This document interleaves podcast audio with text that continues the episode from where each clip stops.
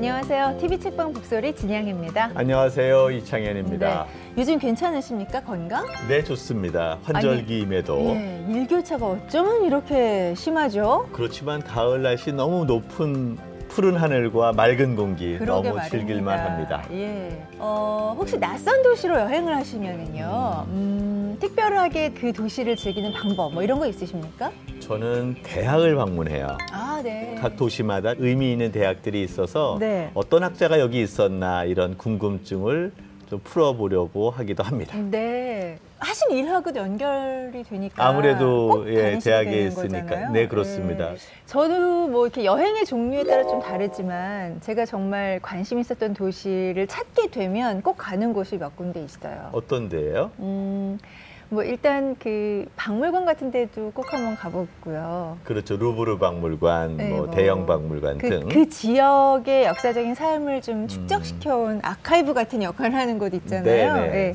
그런 곳을 좀 찾게 되는데 네. 어, 오늘 만나는 이 분도요. 어, 아주 특별한 테마를 갖고 가, 방문하는 도시마다 꼭 찾아보는 무슨 테마일까? 예, 이 있고요. 그걸 또 기록으로 남기셨어요. 네, 예. 대단하십니다. 이 저자분의 방법에 따라서 그 특별한 여행을 하다 보면 우리는 과연 얼마나 갖고 있을까 이런 생각을 하게 되잖아요. 네. 근데 서울에요. 이것이 한 천 개? 와, 이렇게 많았나? 이런 생각을 하게 되네요. 커피숍과 교회가 많은 것은 수만 개 될 텐데 네. 천 개쯤 된다. 우리 프로그램과도 관련이 좀 있을 것 같긴 한데요. 힌트를 주시는 건가요? 네. 네. 여행을 하는데 아주 좋은 테마로 잡으면 좋고 음흠. 그리고 가, 방문할 곳이 많고 네. 무려 서울에도 천여 개나 되는 곳. 떠오르는 거 있으세요? 궁금하시죠? 네. 저희가 영상으로 먼저 힌트 드리겠습니다. 어떤 저자의 어떤 책인지 소개해드립니다.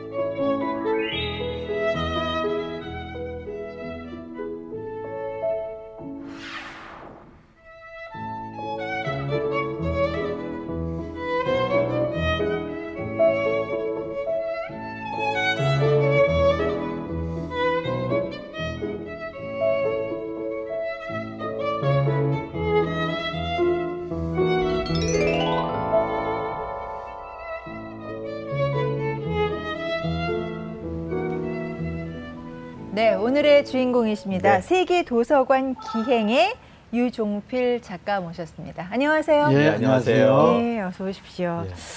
어, 저희가 이제 도시를 여행하는 여러 가지 방법 중에 특별한 방법으로 여행을 하시는 분, 그리고 네. 그것을 기록으로 남긴 분, 네. 이렇게 어, 소개를 해드렸는데요.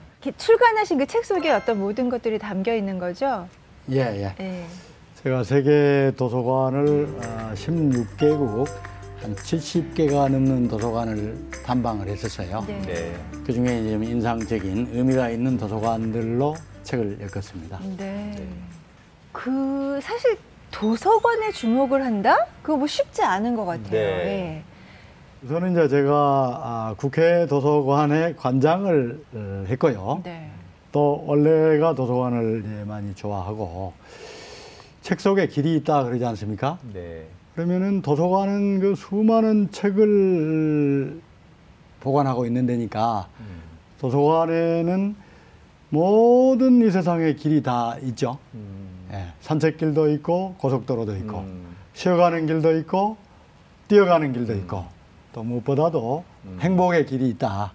그래서 제가 아, 도서관을 이렇게 심층 탐방을 하게 되었습니다. 아, 네. 도서관 기행. 참 멋진 주제를 잡으셨는데요. 이게 보면 서울에도 천 개가 넘는 도서관이 예, 있다고 예. 하는데 예. 저는 놀라웠어요. 천 예, 개쯤 되는데 예. 이게 서울에서는 아주 중요한 어떤 만남의 장소, 교육의 장소 이런 게 될 것 같은데 어떻습니까? 예, 예. 우선 우리나라에는 도서관 여행 상품이 없는데 네. 유럽에는 오래전부터 영혼을 치유하는 여행, 어. 도서관 투어 상품이 있습니다. 네. 그 주요 도서관이 그 관광지에 포함이 됩니다. 그리고 우리 서울도 이제 도서관을 많이 만들어서 한 천 개가 좀 넘는 걸로 알고 있어요. 예, 대단하죠. 네. 혹시 두 분께서는 자주 가시는 도서관이나 서점이나 이런 게 있는지 모르겠습니다. 음. 저는 최근에 예. 집 옆에 생긴 주민센터 겸 도서관이 있는데요. 예. 집에서 공부하지 예. 않고 가끔씩 거기 가서 공부해요. 예, 예. 그러면 집에서 볼 때보다는 조금 더 긴장감 있게 네. 열독할 수 있는 그런 공간이 되는 것 같더라고요. 네. 주민센터와 도서관이 연결되어 네. 있어요. 네. 예, 그것도 특별하네요. 좋은데요. 네. 저는 제가 이제 국립중앙박물관 관련해서 일을 좀 많이 했는데 거기에 도서관이 하나 있어요. 오. 근데 거기에 유물 자료 같은 것도 많고요. 열람할 만한 희귀본들도 많고요. 음. 그 도서관에 가서 잠깐 이렇게 앉아있고 생각하고 예. 이러는 게 저는 참 좋더라고요. 예. 그래서 제가 좋아하는 장소 중에 하나예요. 예. 왠지 그냥 일반 카페보다는 라이브러리, 도서관에 예. 있는 카페에 가면 왠지 마음의 양식도 얻을 수 있고 예. 왠지 분위기도 더 좋을 것 같은데요? 어, 네, 맞아요.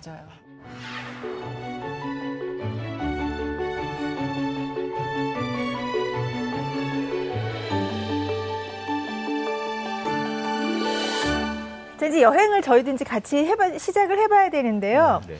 어쨌든 이 전반적인 책이 어떻게 구성이 되어 있는지 먼저 잠깐 좀 설명해 주세요.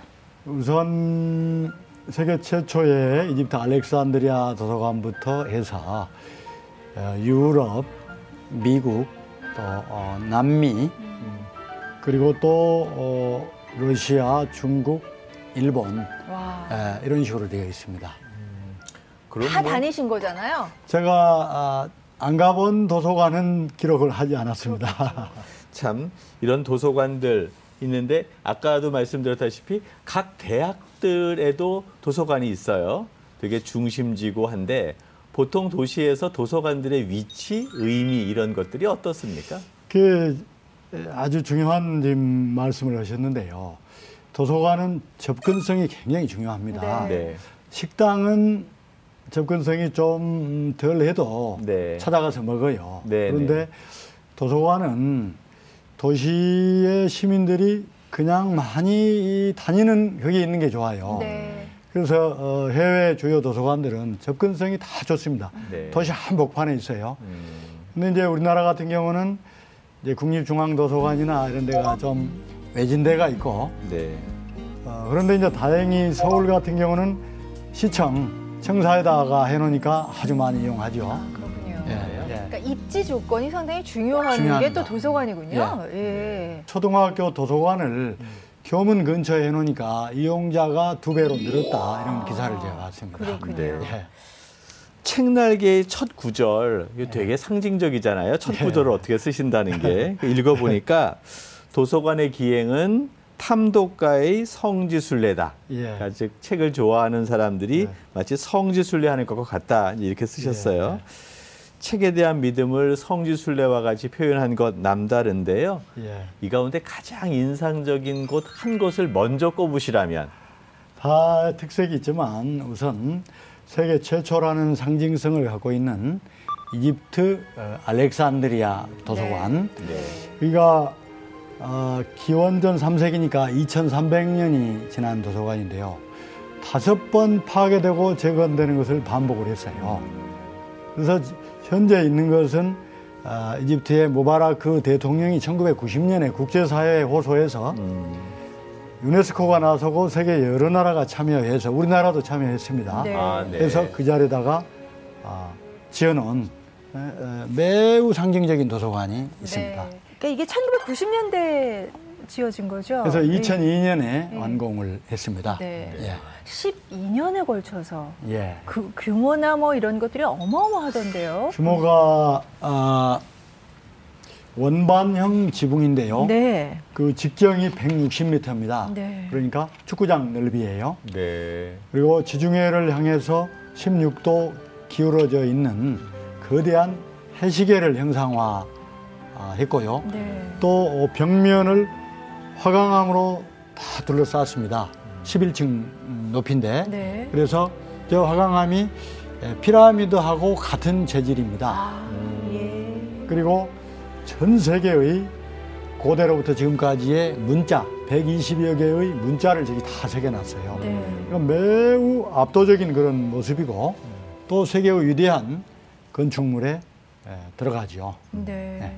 지금 우리가 보고 있는 것은 네. 최근에 이제 다시 세워진 그런 멋진 또 거, 예. 건축물이지만 그동안 여기에 유구히 쌓여온 그 역사적인 예. 것들이 얼마나 네. 많겠습니까? 예. 그런 것들을 한번 이렇게 상상하면서 예. 역사적인 상상을 하면서 저 안에 딱 첫 발을 들여 놓으면 예. 굉장히 흥분할 것 같은 흥분감 같은 게 있을 것 같다는 생각이 들거든요. 아리스토텔레스의 제자 아, 그분이 아리스토텔레스의 개인 서재가 엄청난 것이 있었다고 그래요. 음. 늘 그거 보고 어, 감탄을 했는데 톨레마이오스 일 세 그 네. 왕에게 우리도 도서관을 하나 만듭시다. 음. 이렇게 건의해서 시작됐어요. 네. 네. 네, 그렇기 때문에 그 시작이 위대한 철학자 아리스토텔레스로부터 이게 시작이 되는 거죠. 네. 사실은 네. 인류의 역사를 보면 말의 시대가 있었고 네. 그게 네. 이제 글의 시대, 책의 시대가 되는데 네. 사실 책의 시대가 되면서 책의 탄생이 있었고 네. 책이 탄생된 것을 모아놓은 지식의 보고가 예. 이 도서관인 것 같아요. 예, 예. 그럼 얼마나 된 거예요? 이게 아리스토텔레스의 제자가 건의해서 시작이 됐다면은 한 비씨 삼 세기 이천삼백 년 전입니다. 이천삼백 년 네. 전. 예, 예, 예. 그때 예. 첫 시작을 해서 지금까지. 지금까지. 예. 예.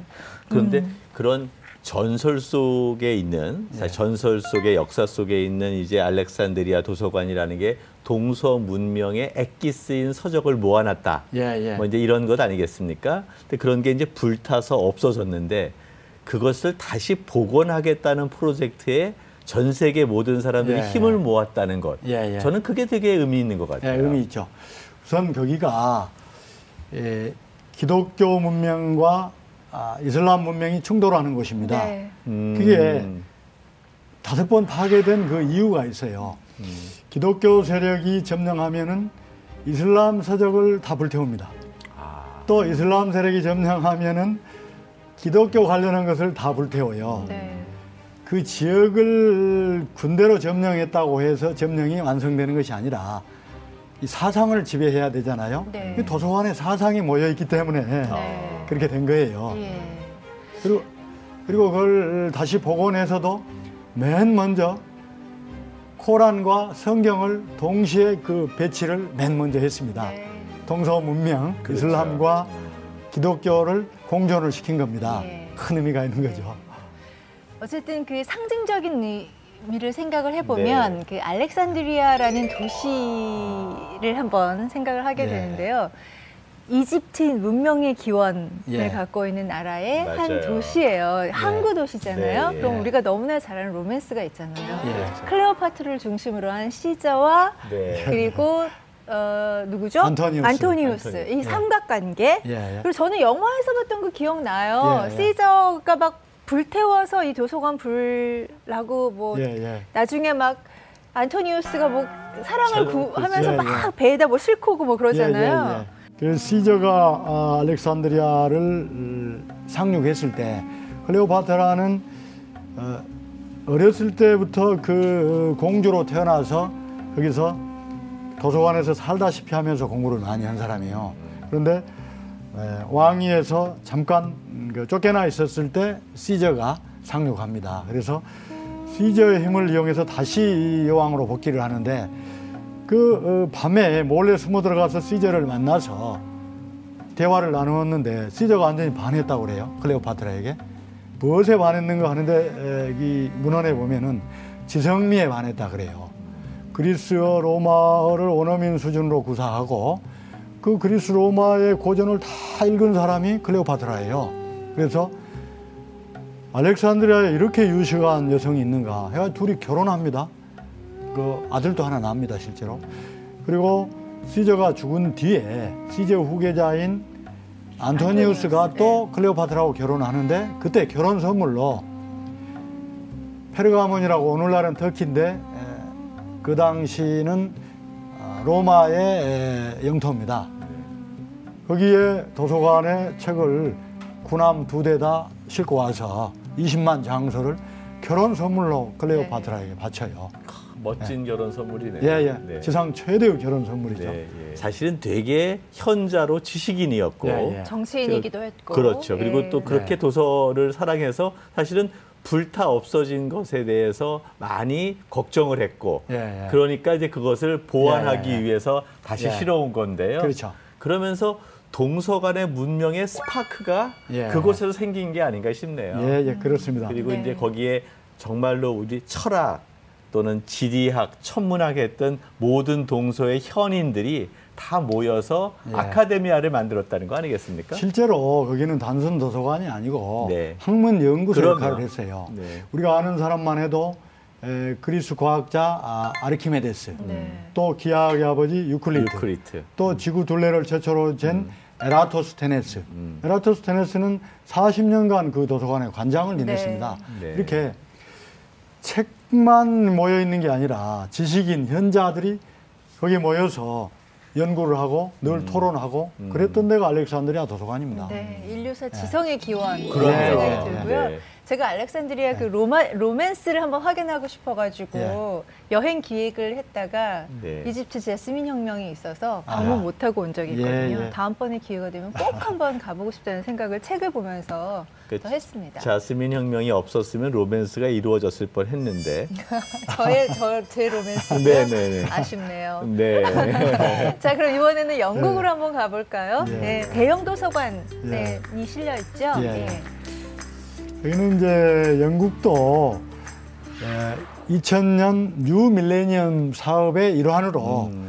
원래 있던 도서관, 그 대형 박물관에 있던 도서관, 그건 그대로 놔두고 새로 도서관 하나를 크게 지었습니다. 밀레니엄 사업으로 도서관을 지은 거예요. 네. 그래서 여기도 아주 어, 한 삼천만 장서가 네.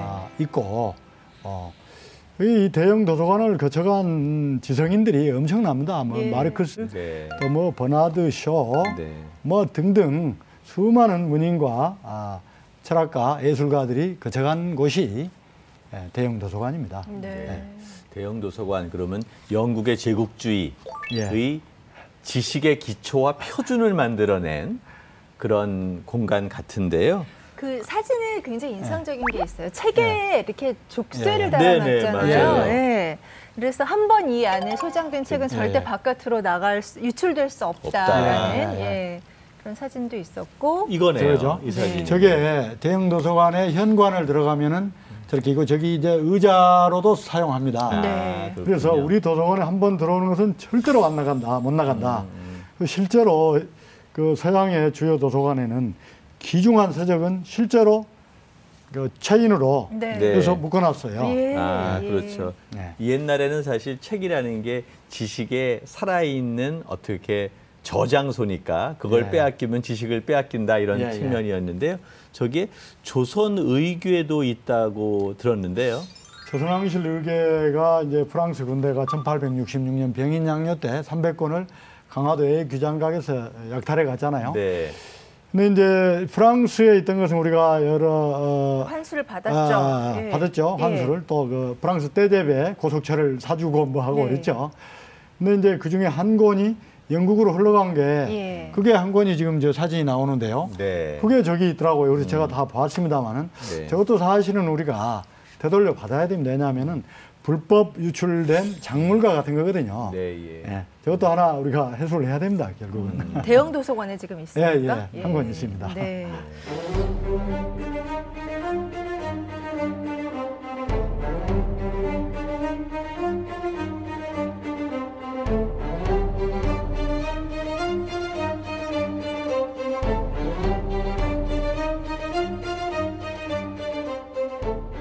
자, 이제 그러면 시간이 없으니까요. 이렇게 여행을 좀 속도를 높이겠습니다. 다른 대륙으로. 네. 러시아 도서관에 관해서 많은 분량을 할애하셨더라고요. 예. 그러고 보니까 저는 사실 뭐 유럽의 도서관들은 꽤 많이 그 그렇죠. 정보를 많이 접했는데 네. 러시아 도서관에 가서는 정보를 별로 예. 못 접한 것 같아요. 그래서 이 책이 더 좀 귀한 것 같은 느낌이 들거든요. 제가 서유럽과 미국의 도서관을 담독을 탐방을 하다 보니까 궁금하더라고요. 사회주의권, 음. 러시아나 중국은 도서관이 어떻게 되어 있을까? 그리고 러시아 하면은 도스토옙스키나 예. 톨스토이나 푸시킨 이런 대문호들이 많잖아요. 예, 예. 그 문화예술이 발달한 곳이기 때문에 아마 도서관이 엄청 거기도 많이 있을 것이다 하는 네. 그런 가설을 가지고 아무런 준비 없이 러시아를 방문했죠. 네. 가보니까 엄청난 도서관의 숲이에요. 예. 전 세계에 소개도 한 번도 안 된 도서관들이 네. 그런 보물과 같은 도서관들이 많이 있더라고요. 음. 그걸 제가 단방에서 이 책에다가 한 열 개 정도 소개를 했습니다. 네. 그러니까 동서냉전의 시대에 예. 이데올로기를 불문하고 예. 동양이든 그러니까 그 저기 소련이든 예. 소련권이든 자유주의권이든 다 예. 도서관에 대해서는 각별한 의미가 있었고 예. 그런 각별한 존중 때문에 문명과 문화가 그다음에 발달할 수 있었던 게 아닌가 생각도 드네요. 예. 네. 자, 이게 과학 아카데미 도서관이에요.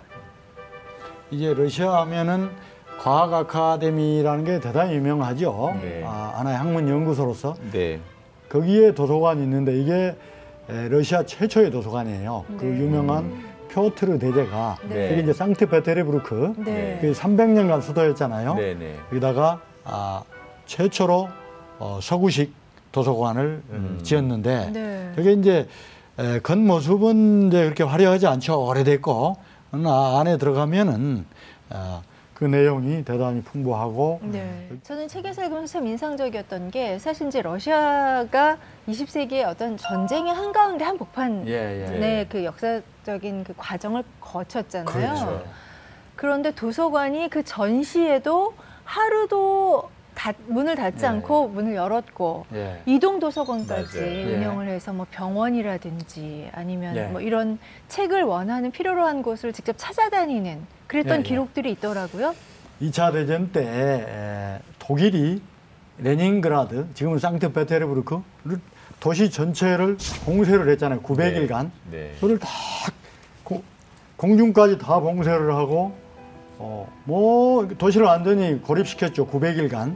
그래서 굶어 죽고 음. 영하 삼십 도, 사십 도 때 얼어 죽고 음. 또 포탄 맞아 죽은 게 육십만이 넘어요. 저 도시에서. 그때 도서관을 하루도 문 닫은 적이 없다고 그래요. 그래서 그 혹한의 추위 속에서 난방도 못하면서 도서관을 그렇게 열고 또 이동 도서관까지 해서. 그래서 이제 저게 사진에 보면은 저 도서관 사서들입니다. 어. 저렇게 이제 두꺼운 옷을 입고 근무를 하는 네. 장면이 저기 있더라고요. 그래서 이 도서관이 세계 유일의 영웅 칭호를 받고 훈장을 받은 도서관입니다. 이렇게 오. 영웅적으로 투쟁을 했다. 독일에 대해서 예. 전쟁 끝나고 훈장을 받은 영웅 칭호를 받고. 사실 그 독소 전쟁, 예. 독소 전쟁에서 레닌그라드의 전쟁만큼 참혹한 전쟁이 없었거든요. 예.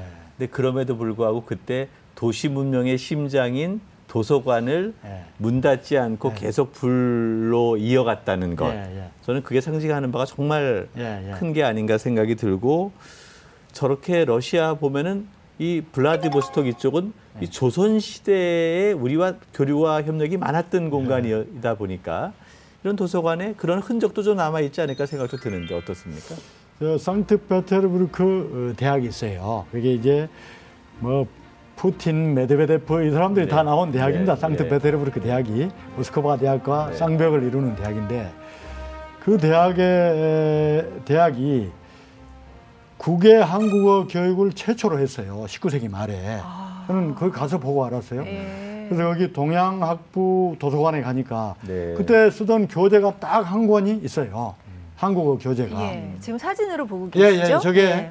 딱 한 권 있는 보물과 같은 어, 그런 한국어 교재인데 음. 그리고 또 어, 명성황후 시해 보고서 뭐 음. 등등 이런 것들이 우리말로 써진 것들이 거기 다 있더라고요. 음. 네. 그 당시에 사실 조선의 공산주의, 사회주의 젊은 청년 운동가들이 예. 모스크바나 이런 쪽에 교류가 많았었고요. 예, 예. 그때 상트페테르부르크까지 다 연결이 됐다 이런 예. 걸로도 이해할 수 있겠네요. 근데 이제 김병옥이라고 하는 분이 네. 예, 저기를 가서 그 한국어 강사를 네. 했는데 정말로 몇 번 배를 갈아타고, 갈아타고 뭐 어, 천신만고 끝에 한 달도 더 걸려서 저기를 음. 도착을 했어요. 음. 오늘날로 생각하면 안 되겠지. 예. 그렇죠. 대단히 의미가 있는. 음. 그래서 지금 상트페테르부르크 대학에는 지금 한국 어, 역사학과도 있고 음. 한국 어, 문학과도 있고 그래요. 네. 우리 이 서울대학교를 비롯한 우리나라 대학들하고 지금도 교류가 많습니다. 음. 네. 그리고 상트페테르부르크에 그 보니까 볼테르관이 예. 따로 마련돼 있다면서요. 예, 예. 예. 볼테르는 프랑스 작가잖아요. 그렇죠. 예. 아, 볼테르 하면은 일개 철학가가 아니고 계몽 사상의 태두입니다. 음, 네. 프랑스 혁명을 사상적으로 어, 이끌었던 네. 분이 볼테르예요. 음. 그러니까 본국에서는 싫어해요, 그런 분을. 음. 그래서 어, 유럽 대륙의 다른 나라를 어, 돌아다니다가 스위스에서 죽었어요. 그런데 네. 이 예카테리나 이 세 여자 황제가 볼테르가 죽었단 말을 듣고 애교관을 급파합니다. 네. 그래서 그 미망인으로부터 막대한 미망인에게 돈을 주고 볼테르 장서, 한 음. 칠천 권의 장서를 아. 배를 보내서 네. 그걸 사서 갖다 놨어요. 네. 그게 오늘날 상트페테르부르크 국립도서관에 있는데 프랑스 입장에서는 엄청 자존심 상한 일이죠. 그렇죠. 우리나라의 태계 선생이나 율곡 선생이 보던 한 칠천 권의 책이 있는데 그게 다른 나라에 팔려가서 있다고 생각하면 우리 자존심이 얼마, 네, 얼마나 상하겠습니까? 네, 예. 예. 이 예카테리나 이 세가 정말 어마어마한 대여제인 것 같아요. 그렇죠. 예. 독일 출신입니다. 네. 네. 독일 사람이 러시아 황실로 시집가서 시집 예. 황후가 됐는데 남편 쫓아내고 본인이 황제를 해버린 네. 사람이에요. 그런데 예. 이렇게 도서관, 박물관, 온갖 그 서유럽의 예술품들 사들이고 그랬어요. 그럼 예. 엘르미타주 박물관, 예. 네 엄청난 그 문화재들, 예, 예. 예, 세계 유산들을 다 모았죠. 그렇죠. 예. 세계 삼 대 박물관이라고 그러죠. 예. 그렇죠. 예. 이게 사실 우리가 러시아 하면은 그 엄청난 대문호들, 예. 사상가들, 음. 그래서 어떤 뭐 철학적 기원, 예. 뭐 이런 것들에 대해서 하나의 굉장히 중요한 네. 예, 역할을 한. 나라라고 생각을 하잖아요. 예, 예. 그래서 그 힘을 남긴 게 도서관들이 이렇게 많아서 음. 그 철학적인 어떤 그 사상의 흐름을 쭉 뒷받침할 수 있어서 그런 음. 것인가. 음. 뭐 그런 생각을 예. 좀 하게 됐어요. 어떠십니까? 예. 음. 그런 문화예술이 발달이 됐기 때문에 네. 도서관을 만들고 그렇죠. 또 도서관이 많이 있으니까 더 발달하고 네. 예. 또 러시아에서 꼭 소개해주고 싶으신 도서관이 있다면은 이제 음. 상트페테르부르크 국립도서관과 쌍벽을 이루는 러시아 국가도서관이 모스크바에 있는데 네. 크레믈린 바로 앞에 있어요. 네. 네. 그 위치부터가 음. 그리고 지하로 크레믈린과 연결되어 있어요. 음. 지하철 네 개 노선이 교차합니다. 거기서 네. 그 앞에 가면은 도스토옙스키 상이 딱 있습니다. 근데 이제 러시아 국가도서관에 가면은 주 열람실에 또 레닌 동상이 또 딱 있습니다. 네. 상징적이고 그런데 가보니까 제가 깜짝 놀란 게 유명한 인류 역사를 이끌어간 유명한 저작물들의 초판본들을 다 전시해놨어요. 예를 들면은 칼 마르크스의 자본론, 예. 또 다와인의 종의 기원, 예. 또 뭐 빅토르 휴고의 레미제라블, 예. 또 뭐 전쟁과 평화. 아, 미국의 레미제라블 초판도 거기에 예, 있습니까? 예, 예, 예. 예. 그런 것들이 다 있는데 제가 가슴이 벌렁벌렁 뛰어 그걸 보는데. 음. 예? 이런 책들이 얼마나 인류 역사를 바꿔왔을까. 네. 그 저자는 상상도 못할 정도로 오늘날까지도 생명력이 있고 또 인류 역사를 바꿔왔으니까 음. 그런 것들이 다 있더라고요. 여기에. 네. 어쨌든 그런 것들을 이런 경험들을 책을 통해서 저희가 함께 나눌 수 그러네. 있어서 참 예, 예. 좋습니다. 아, 러시아를 떠나야 될 것 같습니다. 네. 미국으로 갈까요? 네, 뉴욕. 에 있는 도서관을 저희한테 소개, 소개해 주셨는데요. 역시 그 자료 화면 보면서 말씀 나누겠습니다. 뉴욕 공공도서관에 관해서 예. 뉴욕 공공도서관은 아, 멋져요 건물. 이 세계에서 가장 음, 유명한 공공도서관입니다. 네. 맨하탄의 동서남북 한복판에 자리 잡고 있어요. 그 위치부터가 네. 분관이 한 팔십 개가 넘습니다. 음. 그런데 에, 오바마도 그 앞에 있는 맨하탄 분관을 늘 이용했어요. 미국은 도서관 공화국입니다. 네. 맥도날드 햄버거 가게가 만 이천 개인데 도서관은 십이만 개가 넘는다고 해요. 와. 동네 곳곳에 도서관이 많고 네. 그래서 저 뉴욕 공공도서관은 뉴욕시의 대시민 서비스 중에서 항상 여론조사 일 등 네. 하는 그 도서관입니다. 사실 미국의 어디 정착해서 생활을 하다 보면 제일 먼저 가는 데가 이제 아마 음. 그 자, 자동차 라이센스 하러 이제 가는 데고요.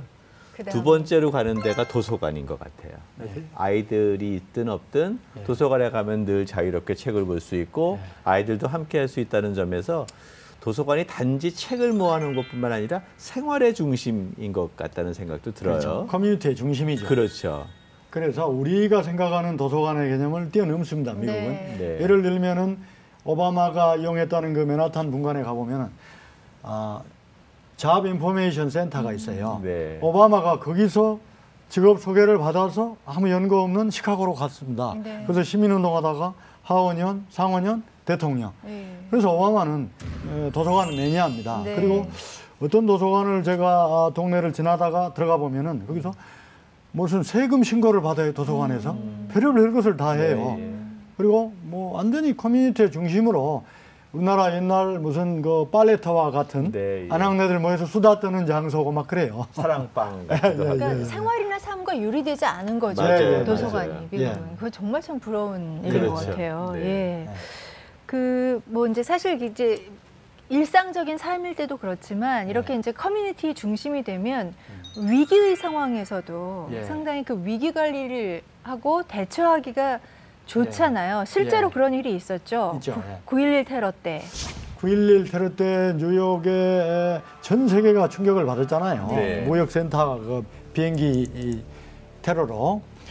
그때 뉴욕 공공도서관이 홈페이지를 어, 그 비상 상황을 극복하는 체제로 바꿨다고 그래요. 그래서 그 건물에 입주해 있었던 회사와 단체 리스트를 싣고 실종자 신고도 받아서 찾는 역할도 하고 또 그 마무리된 뒤에 거기 유족들과 그 시민들이 받았던 공포감 또 우울증 이렇게 이제 후유증으로 다 나타나는데 그것을 극복하는 강좌를 하고 책을 소개하고 해서 인기가 더 올라갔다고 그래요. 네. 시민의 삶과 바로 직결되는 도서관이라는 네. 거죠. 네. 그건 참 우리가 본받을 만한 거예요. 네. 네.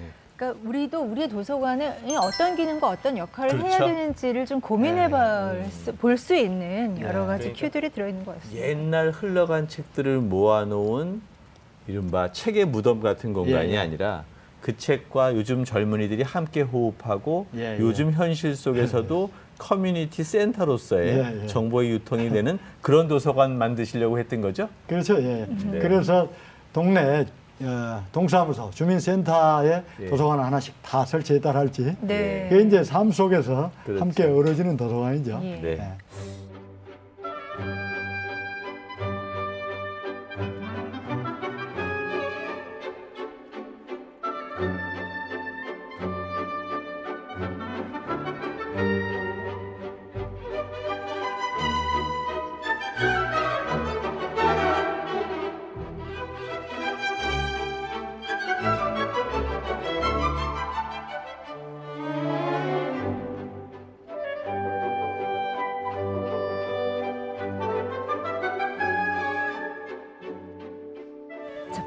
도서관까지 다녀오셨습니다. 예, 예. 이거 진짜 아니 어떻게 해서 이게 가능하셨습니까? 북한은 이제 제가 아, 도서관장이 되기 전에 예. 이천오 년에 다른 일로 평양을 방문했었는데 우리로 말하면 국립중앙도서관이 이제 에, 인민대학습당이라고 있어요. 네. 인민대학습당도요 대단히 상징적인 게 위치부터가 평양시내 한복판에 그 유명한 김일성광장, 음. 예? 뭐 김일성 김정일, 김정은 이 최고 지도자들이 무슨 그 어, 사열을 하는 데 있잖아요, 이렇게. 네. 그게 김일성 광장인데 그 무대 뒤로 파란색 그 청자가 쫙 받치고 있는 게 나와요. 네. 그게 어, 저기잖아요. 네. 대동강변 김일성 광장. 네. 또 강 건너 주체사상탑하고 딱 마주보고 있습니다. 음. 그래서 저게 이제 에, 김일성 주석 칠십 회 생일을 맞이해서 음. 예? 김일성이 직접 지시해서 지은 네. 도서관이에요. 네. 네. 근데 정말 이렇게 딱 봤을 때 저게 네. 도서관이야? 네. 저 어마어마한 위용이다 이런 생각이 들거든요. 네. 네. 엄청나죠. 예. 집회에도 실었다면서요? 저 도서관의 그렇죠. 모습을. 북한의 그 집회에 저 도서관 사진이 나옵니다. 그러니까 대단히 국가적으로 중시하는 그런 도서관입니다. 도서관에 여러 가지 이제 중요한 발명품 예. 또는 역사적 어떤 뭐 천지라든지 한라산이라든지 예. 이런 것들을 보여주는데 도서관을 싣는다. 되게 의미 있는 것 같고요. 우리도 좀 이렇게 그런 도서관을 좀 중시하는 그런 정책 이런 예. 것들이 좀 많아졌으면 좋겠다는 생각을 예. 하게 되네요. 저거 그냥 딱 봐서는 도서관 같은 느낌은 아니잖아요. 안 들어요. 예. 되게 그 동양의 전통적인 가옥의 형상을 어, 모티브로 잡아 느낌도 네, 좀 들고 좀 왕궁처럼 이제 났습니다. 네, 그렇죠. 네. 네. 이제 아마 관심 있으신 분들은 이 책을 보시고 내가 외국엔 못 가더라도 우리나라에도 아름다운 도서관들 좀 많을 텐데 맞아요. 가보고 싶다는 생각 하실 것 같거든요. 몇 군데 좀 추천해 주시면 좋겠어요. 글쎄요. 우선은 이제 우리나라 유일한 시 전문 도서관 국내외 시집만 한 사천 권 모아놓은 게 관악산 입구 매표소로 쓰던 것을 개조해서 예. 또 어, 아름답게 그, 그 있고 또 제가 하나 추천하고 싶은 것은 용인 수지에 가면은 민간이 운영하는 아, 느티나무 도서관이라고 있어요. 음. 민간인이 운영하기 때문에 자기들 서클로에서 운영을 해요. 네. 근데 대단히 의미가 있죠. 우리 국가나 아, 자치단체가 도서관을 세우면 좋지만 않으니까 민간이, 민간이 세워놨어요. 자기들이 없는 돈에 막 후원자들 모집해가지고 운영하고 있어요. 네. 네. 저희는 자료 보니까 책에 네. 실은 것 중에 제주에 예. 제주 바람도서관. 바람도서관. 네. 네. 그건 이제 뭐 어, 정식 도서관은 아닌데 네. 예. 예. 무슨 펜션 같은 데인데 예. 젊은 엘리트 부부가 아, 이 도시 생활을 청산하고 거기 가서 펜션도 하면서 펜션에 도서관을 만들어 놓은 거예요. 아, 그래서 네. 이제 의미가 있죠. 예. 단순히 음. 펜션에 오면은 이제 그냥 쉬거나 음. 또 뭐 관광지 좀 다니는데 여기서도 책을 좀 읽어라. 네. 그런 취지가 좋아서 제가 네. 소개를 해놨어요. 네. 개인도 도서관. 뭔가 좀 그러네. 애정이 있으면 네. 그런 시도를 할 수 있다라는 예. 하나의 예가 될 수 예, 있겠네요. 예. 저는 막 그 질문에 대한 답을 얘기하실 때 뭐 서울시청에 있는 뭐 도서관이라든지 네. 뭐 국립도서관 얘기를 하실 줄 알았는데 네. 생각보다는 생활 속에 개인이 한 조그만 도서관 이런 얘기를 하시는 걸 보니까 네. 도서관의 취지가 생활 속에 묻어나는 네. 도서관 네. 그런 운동이 필요하다라는 말씀을 하시는 것 같네요. 네. 저희 그 티비책방 북소리의 공식 질문입니다. 네. 그 가슴 속에 오랫동안 남는 아. 책에서 만난 내 인생의 한 구절. 헤르만 헤세의 유명한 데미안이라는 책인데요. 네. 제가 중학교 때까지는 시골에 아주 작은 중학교를 다니니까 책이라는 걸 구경을 못했어요. 음. 근데 이제 지방 도시로 가니까 이제 도서관이 제법 큰 게 있고 해서 어, 독서 서클에 가입해서 어, 책을 같이 읽고 토론하고 그랬는데 이 데미안이라는 책을 보고 제가 깜짝 놀란 게 있어요. 음. 그 유명한 어, 새는 알을 깨고 나온다. 음. 알은 세계다. 음. 태어나려고 하는 자는 한 세계를 파괴하지 않으면 안 된다. 제가 정말로 밤에 그 읽다가 잠이 확 깨요. 음. 그게 제 평생의 귀절입니다. 음. 그 알이라고 하는 것은 나의 보호막이죠. 근데 그걸 깨야 돼요. 내 보호막을 내 스스로 깨야 새로운 세계로 나아갈 수 있습니다. 음. 보호막이자 나를 감싸고 있는 나의 한계잖아요. 음. 그걸 깨야 돼요. 그래서 야, 내가 있는 이 작은 세계를 늘 깰 줄 알아야 됩니다. 그래야 내가 몰랐던 새로운 세계를 경험하고 발전을 하는 거죠. 그래야 인류 문명이 진보를 할 수 있는 거죠. 늘 새로운 그 도전을 위하여 내 세계를 깨는 일을 네. 하십니까? 네. 늘 그렇게 노력을 하죠. 네. 네. 특히 또 헤르만 헤세를 제가 좋아하는 것은 이 책 데미안도 그 주제입니다만은 헤르만 헤세의 뭐 시다르타 뭐 어 뭐 어, 황야의 유리 뭐 이런 것들 보면은 네. 공통 주제가 뭐냐면 누구나 인간 내면에 양과 이리를 동시에 키워요. 음. 그래서 둘이 항상 싸웁니다. 어떤 때는 양이 이기고 어떤 때는 이리가 이기고 그러니까 우리가 계속 교양을 넓히고 하는 것은 내 안에 있는 양에게 저 밥을 주는 겁니다. 자양분을 공급하기 네, 예, 위한 예, 이리를 자꾸 쫓아내는 네. 어떠한 훌륭한 사람도 안에 이리가 있어요. 음. 어떠한 악인도 안에 양이 있습니다. 음. 누가 더 힘이 세느냐는 문제예요. 네. 네. 예. 그걸 다루고 있습니다. 해령한 회세가. 네. 저희도 늑대와 양을 잘 다스려야 할 것 같습니다. 네. 네. 자, 오늘 책 색다른 시선을 만나다 티비책방 북소리 세계도서관 기행의 유종필 작가와 함께했는데요. 엄청난 여행을 한 것 같은 느낌을 받았어요. 저희가 네. 다 가본 것 같아요. 네, 직접 막 함께 다니면서 도서관 네, 순례를 한 것 같은 시간 만들어주셔서 고맙습니다. 네. 즐거운 시간이었습니다. 네, 네. 감사합니다. 초청해주셔서 감사합니다. 고맙습니다. 네. 네, 감사합니다.